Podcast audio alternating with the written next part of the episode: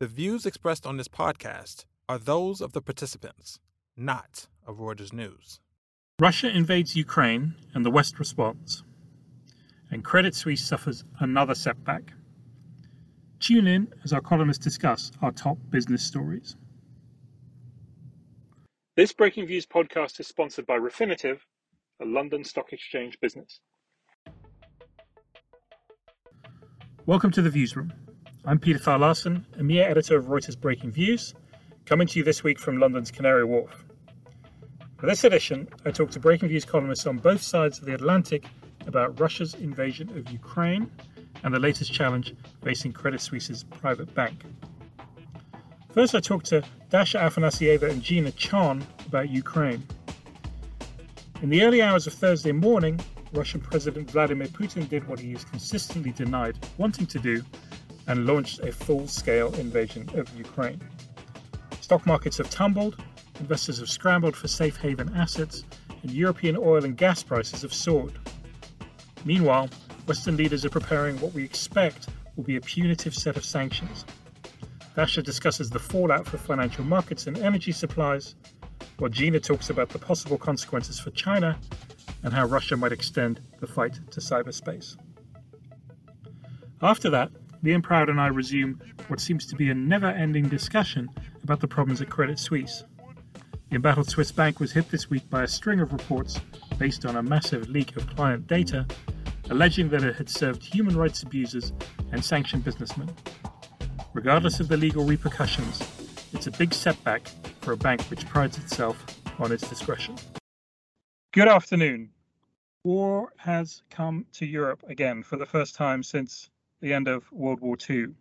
It's mid afternoon in London on Thursday, the 24th of February, and we are looking at a situation where Russia has invaded Ukraine. And I'm joined once again by my colleagues to, to discuss this story and the, and the many aspects that are to come Gina Chon in Washington, D.C., and Dasha Afanasieva in London.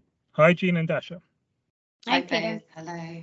Great to have you both back. Now, Dasha, if I start with you, I mean, obviously, you've been following this story very closely for the past weeks and months. In fact, we talked last week about, you know, you've been looking at the, the Russian stock market and how Russian investors weren't really sort of taking terribly seriously, it felt, the, uh, the, the possibility that there would be a full blown invasion. But that's changed today. So tell us what's happened.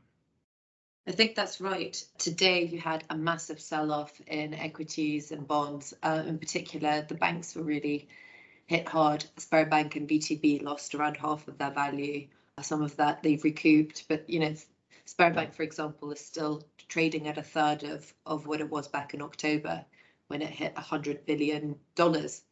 So I think now, you know, obviously markets have no no option but to to price it in and you often you know you almost wonder because on monday it did seem like a full-blown invasion was coming but i don't think i think it's just judging by how Putin was speaking about Ukraine in his address and all of the justifications that his Security Council were giving for recognizing the independence of these two republics. It was all incredibly aggressive.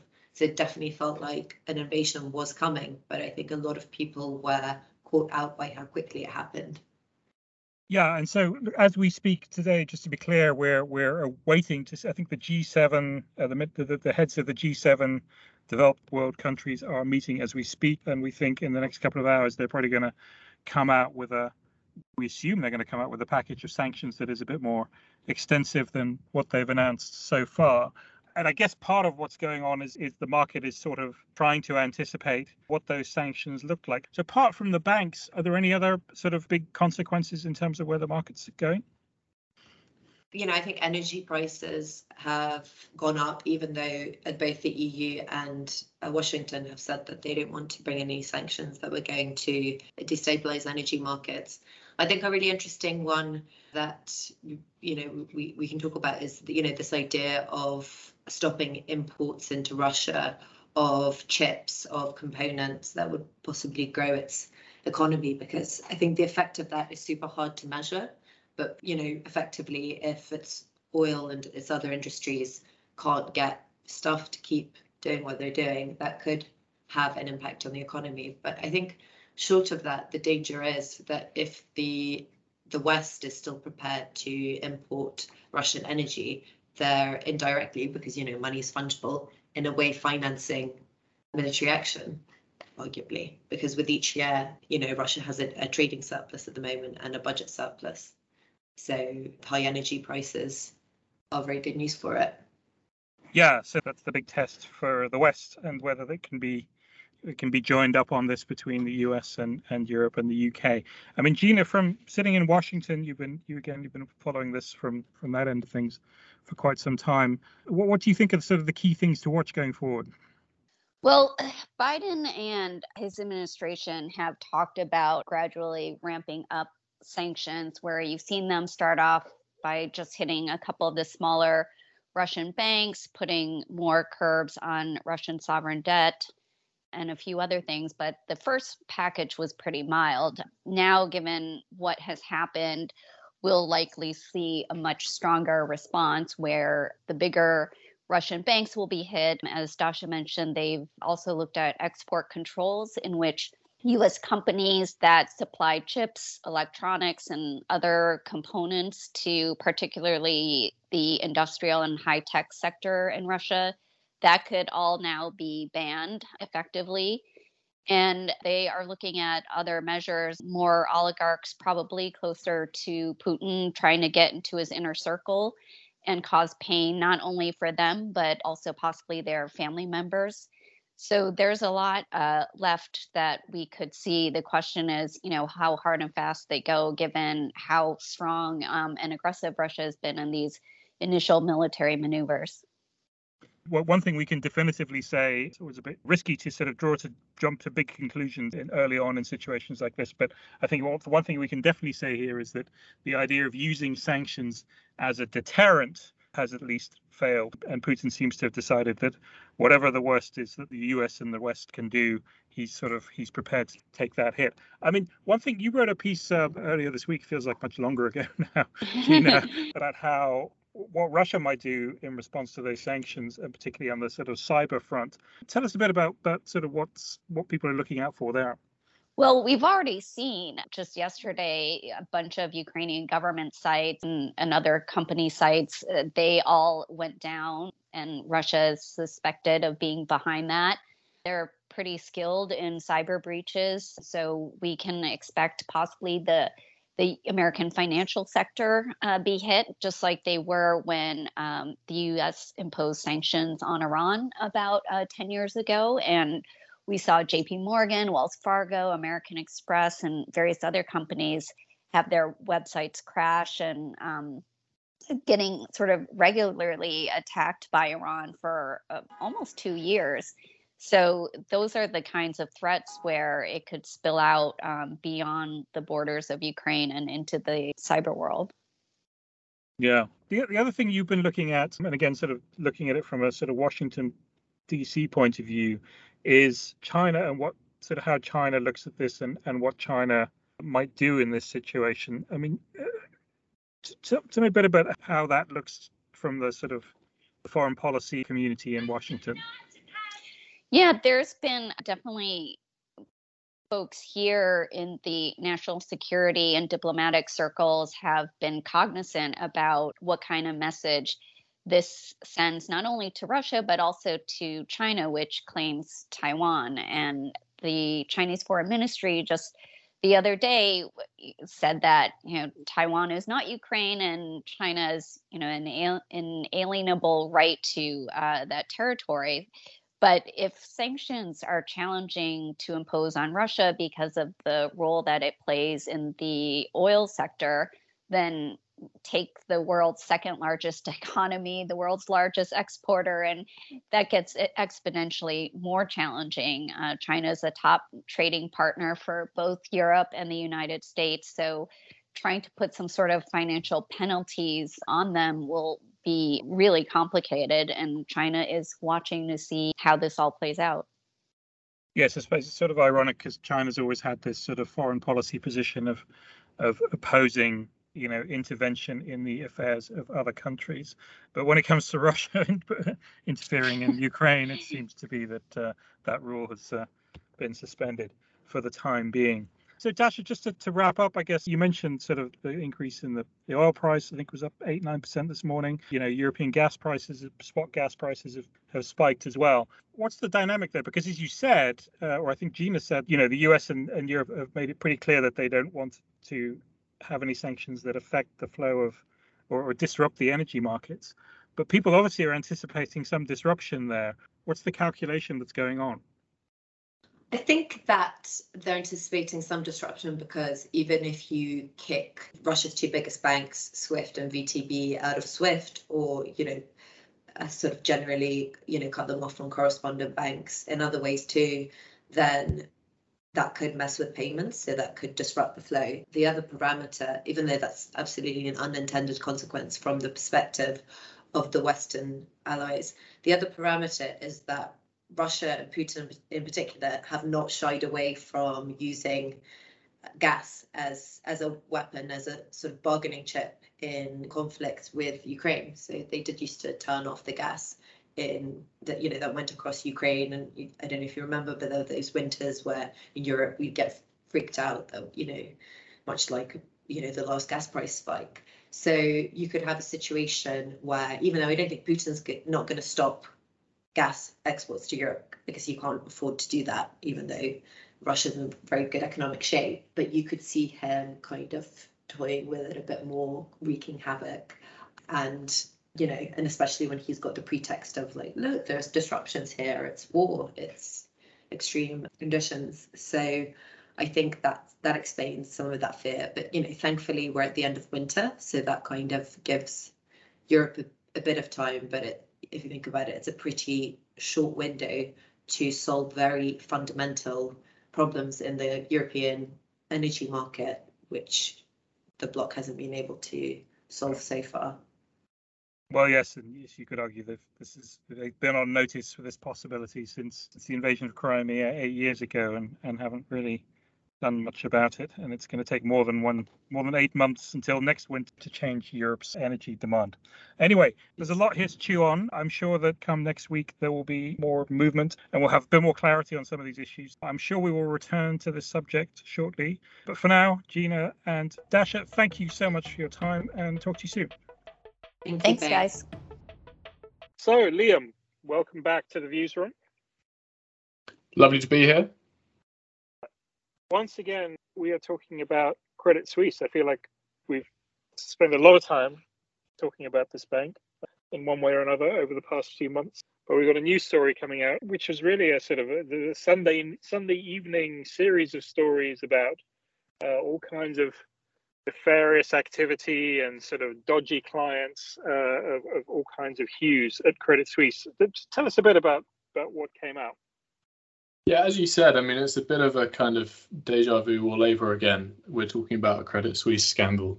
Um, the thing that's different different about this one is it's sort of historical in nature. Essentially, what has happened is there's a consortium of media outlets led by a German newspaper and including Britain's Guardian and the New York Times, who have got hold of information relating to about 18,000 bank accounts with about 100 billion of assets, 100 billion dollars or so, and it is essentially a kind of treasure trove of a kind of investigative reporters you know absolute dream of dodgy clients. They really run the gamut of unsavory characters. There's a, a yemeni spy chief implicated in torture. There's some venezuelan bureaucrats who have been accused of looting the country's wealth and sort of speeding its humanitarian crisis. And the headline is really that Credit Suisse seems to have been serving these clients for decades. There isn't a huge amount in there after the year 2015, which does kind of limit the relevance to the current management team. But I think, you know, anyone who spends a lot of time thinking about the wealth management industry, relationship managers, the, the kind of key wealth managers to these rich people, they do tend to stick around for a long time. So it's it's probably likely that some of the same staff are there at the bank now that would have been involved in these relationships, but we don't really know that. Obviously, we're, we're basing this on the reporting of other organisations, and we haven't we don't have access to this great data dump ourselves. But what, if anything, can you say about what this might mean for Credit Suisse in terms of like, is there a uh, legal or regulatory implications for Credit Suisse of having had these clients? Is there a sort of, you know, have they been involved in tax evasions, money laundering, or what? What, if anything, can we say about that at this point? It's it's very hard. I think we could we could make a few kind of quite general points. The first thing that comes to mind is is not a kind of regulatory point, but almost a political point. This has already been raised in the European Parliament as a sort of you know it's a constant bugbear of the European Union that that Swiss banking secrecy is depriving other governments in the continent of tax receipts. And I think you could maybe see that there would be some that this would kind of amp up the pressure there on, on, on other states to kind of corner Switzerland. But the massive caveat there is that the Swiss banking system has, has, has really changed unrecognizably over the past decade or so. It, it now automatically shares account information with over 100 other countries worldwide, which is not something that you would have imagined was the case, you know, in kind of 90s, 80s, 70s, even going back to World War One. It was really synonymous with total secrecy. That's where you, if you're a German, Belgian, French dentist and you have a few hundred grand to spare, that's where you put it so that it was out of reach of your government. That's really not the case anymore. So that sort of limits the political ramifications. But I mean, you know, FINMA, which is the the Swiss supervisor, they've said they're in touch with Credit Suisse, so there's a potential kind of regulatory angle there. It's, it's hard to see what it is. There's no kind of like smoking gun of like, you know, this was clear money laundering in the reports. So um, you can't rule it out, but definitely can't rule it in. I would say that the clearest implication from the perspective of a Credit Suisse executive is you know, Christ, we've got another bad set of headlines for Credit Suisse. We're going to have to do the rounds of phone calls with our clients who are themselves ultra rich, kind of millionaires and billionaires, and say, look, yours is not going to be the next data dump on the front page of the New York Times. And that's now really going to be the worry that they've not kept this data secure. Yeah, no, I can see that that would be another awkward conversation that would have to take place.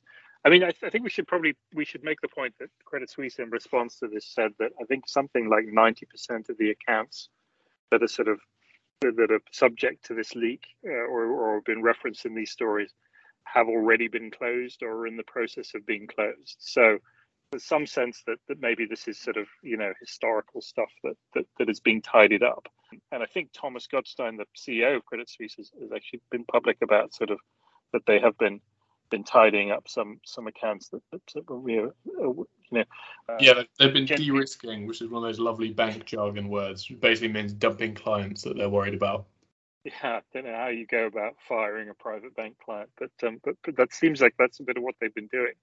Um, but you're right. It's sort of it, it, the, the, the, the, what you can say for Credit Suisse is that sort of on top of all the other issues that they've been facing, you know, obviously they were involved in the the, the, the collapse of this. Uh, they're exposed to the collapse of this um, this this hedge fund, uh, Archegos. They were uh, they've got all kinds of issues still hanging over them from their involvement with this this this failed uh, supply chain lender, Greensill, you know, plus a bunch of other stuff.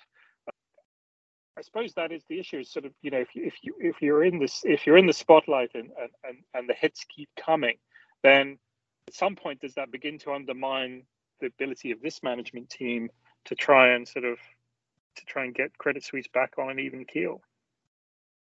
Yeah, I mean it's just you know it can't be helpful in terms of management bandwidth. You know, every time they sort of launch a new strategy, there's sort of a new, you know, a new fire that they have to fight. It's definitely not where they want to be. I mean, you speak to people who work at Credit Suisse, and it's just sort of you get someone on the phone, and it's like, God, not again. How, how, are we having another conversation about another Credit Suisse scandal? It just seems like this this kind of bottomless pit. So it's definitely it's definitely not where they want to be. I mean, all, all of this is you know kind of represented by their their share price, which is you know an, an absolutely enormous discount to to UBS, which is its most obvious rival. And I guess one way to kind of put a financial bow around all this is to say that they've had so many scandals that, that, each new scandal doesn't really seem to move the share price anymore now. They did a profit warning a few weeks ago and it didn't really budge the shares a huge amount. It's basically like this bank is priced for for maximum bad news and it would take you know a real unholy mess to, to, to make shareholders look even more negatively at it. Yep, that's true. Although I have to say, with the benefit of long experience of writing about banks, you know, I can think of a number of examples of other banks, including UBS, actually at various stages, who've been who've been also in the spotlight and on the receiving end of all this kind of this bad news, and yet have managed to recover. So, I wouldn't write off Credit Suisse just yet, but they do seem to be making life very difficult for themselves. All Liam, right. thanks so much for your time, and uh, hope to have you back soon, maybe to talk about something different. I look forward to it. Thanks, Peter. Cheers. Thanks for tuning in. This podcast was produced by Sharon Lamb in Toronto. Subscribe to Viewsroom and our sister podcast, The Exchange, on Acast, Spotify, or wherever you like to listen. Check out our latest views on these stories and many others at breakingviews.com and on Twitter, where our handle is at breakingviews.